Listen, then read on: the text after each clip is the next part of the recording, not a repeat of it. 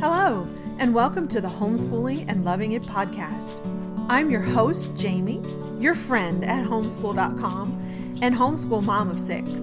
Join us as we keep it real and chat about the ups and downs of this amazing adventure we call the homeschool life. So grab a cup of your warm favorite and a comfy chair, and let's get started.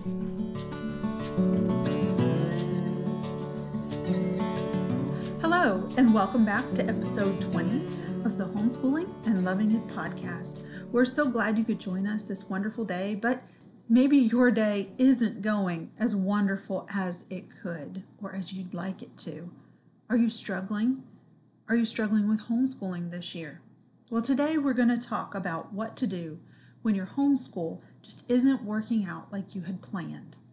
I know there could be a lot of reasons why this may be true in your life right now. So many, we can't even go into all of them. But as first time homeschoolers, this may feel like a pretty dire situation. You know, you've just started, you've never done this before, and you're just not happy. So you may want to quit. And to be honest with you, I have actually been there before.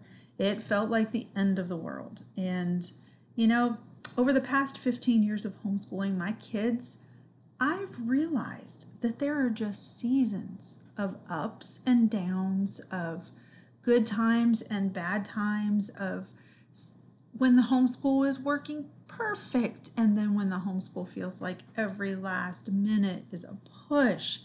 So, this could just be a season that you're in right now. And it may be something that will pass in time. It may be something that you need to give a little attention to because there's a possibility that your foundation wasn't set correctly. You know, just like when you're building a house, if you don't have that foundation laid well, the rest of the house is not going to be built well. And so today's podcast is going to address that foundation to some degree. So, well, what do you do? If you're having trouble, you need to think about it. You need to try to diagnose what the trouble is actually coming from, what the issue really is, the hard issue, maybe the deep root of everything. So let's diagnose it. Because there isn't a doctor of homeschooling around that you can call or an urgent care center you can rush off to to get your diagnosis, you're going to have to work through some things. You've got to determine what it is that's causing this difficult season in your life, in your homeschool. And then, of course, once you know that, you can apply some practical principles to, to help set things straight, to get things going well again. So, first, I want to encourage you to ask yourself why. Your big why, as I've mentioned before in other posts and podcasts, that's so important. Do you know your why? Did you set that down? Did you get it nailed down with your husband, with your family? Why are you homeschooling? And what do you hope to accomplish with your homeschooling endeavor? What are your personal expectations? For example, are you homeschooling uh, because of faith or special needs or because you want to unschool your children? Or do you have special interests like cooking or acting or sports? Or are you road schoolers? Are you traveling? Do you want a better education for your children? Do you enjoy the independence and flexibility that homeschool gives? Do you want to just catch up on things that your kids got behind on?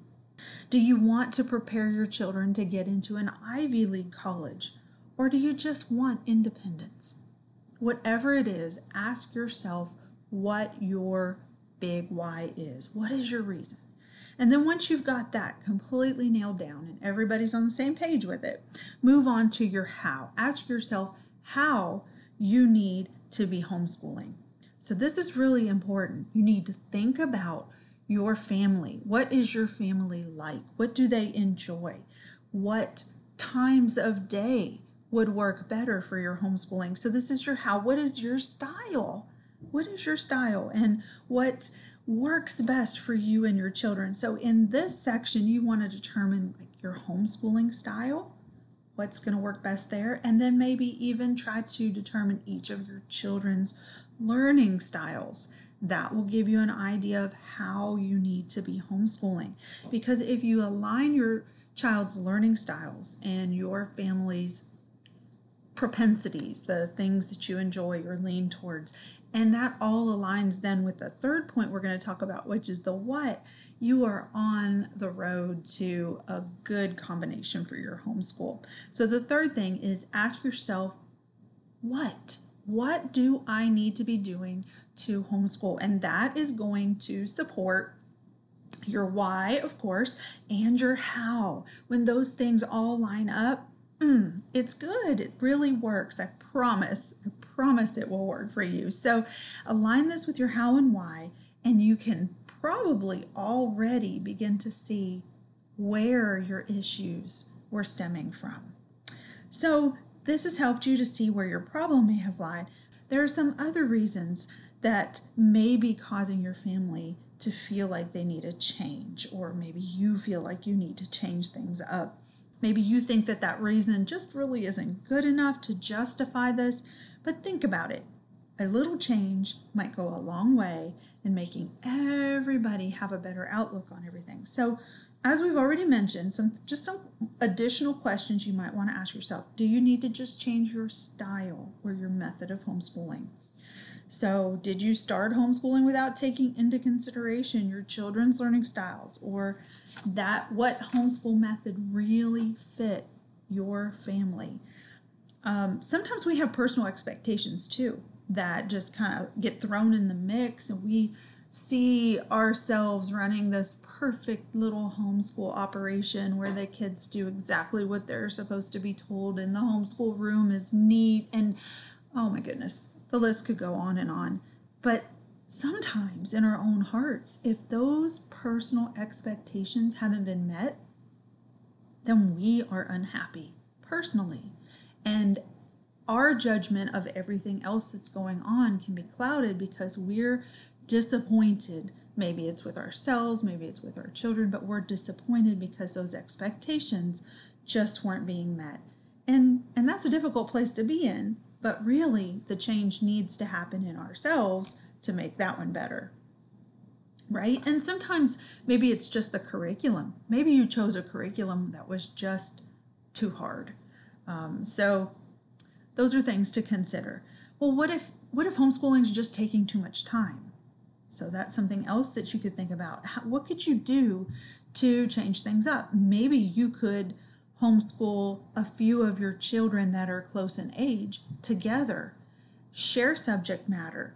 Um, encourage the older children with a little bit more in depth assignments, but that would definitely help you save time. What if school never happens in your homeschool? And I know there are so many reasons that this could come to pass but maybe it's just not been getting done. Maybe you just need to sit down and rework your schedule to incorporate those other things and give them allotted time slots so they don't take your homeschooling time away. Um, so try to find your root cause there and maybe work on that to make it work in your homeschool. And then the last thing I want you to think about is what do you do if your children just aren't learning or you don't feel like they're retaining anything? Well, the purpose of educating our children or homeschooling our children is to teach them something and for them to actually learn. So, if learning isn't taking place, it could be a sign that your curriculum is just not meeting your needs. It's not helping your family. And it could just be a simple matter of swapping that out. And I understand a lot of us are on budgets that really are tight and just makes it difficult to change midstream like that. But I encourage you, if it is at all possible, when you've narrowed down your issue all the way down to your curriculum needing to change, I promise you, if you make that change, things will be better. Uh, I know it could be difficult and you might feel like it just doesn't justify that change. But something you could do is look into curriculums that you feel might fit your children better and then see if they have some free samples where you can try them out maybe for a week or so and see if you actually find that that helps you guys meet your needs, meet your goals as you wanted.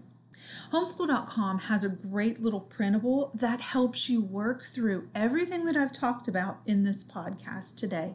It even helps remind you of the questions that I've brought up and helps you work through your why and your how and your what.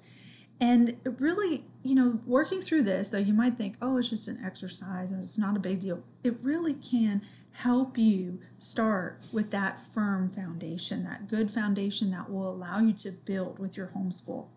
So, check on those foundational principles and trust me, I promise you, if you take the time to invest it in working through it and thinking through these things, you know, it might actually be fun and it will make your foundation stronger. That much we do know. So it may just make a world of difference in your day to day and in your outlook. So, wishing you the best, as always, with grace and joy.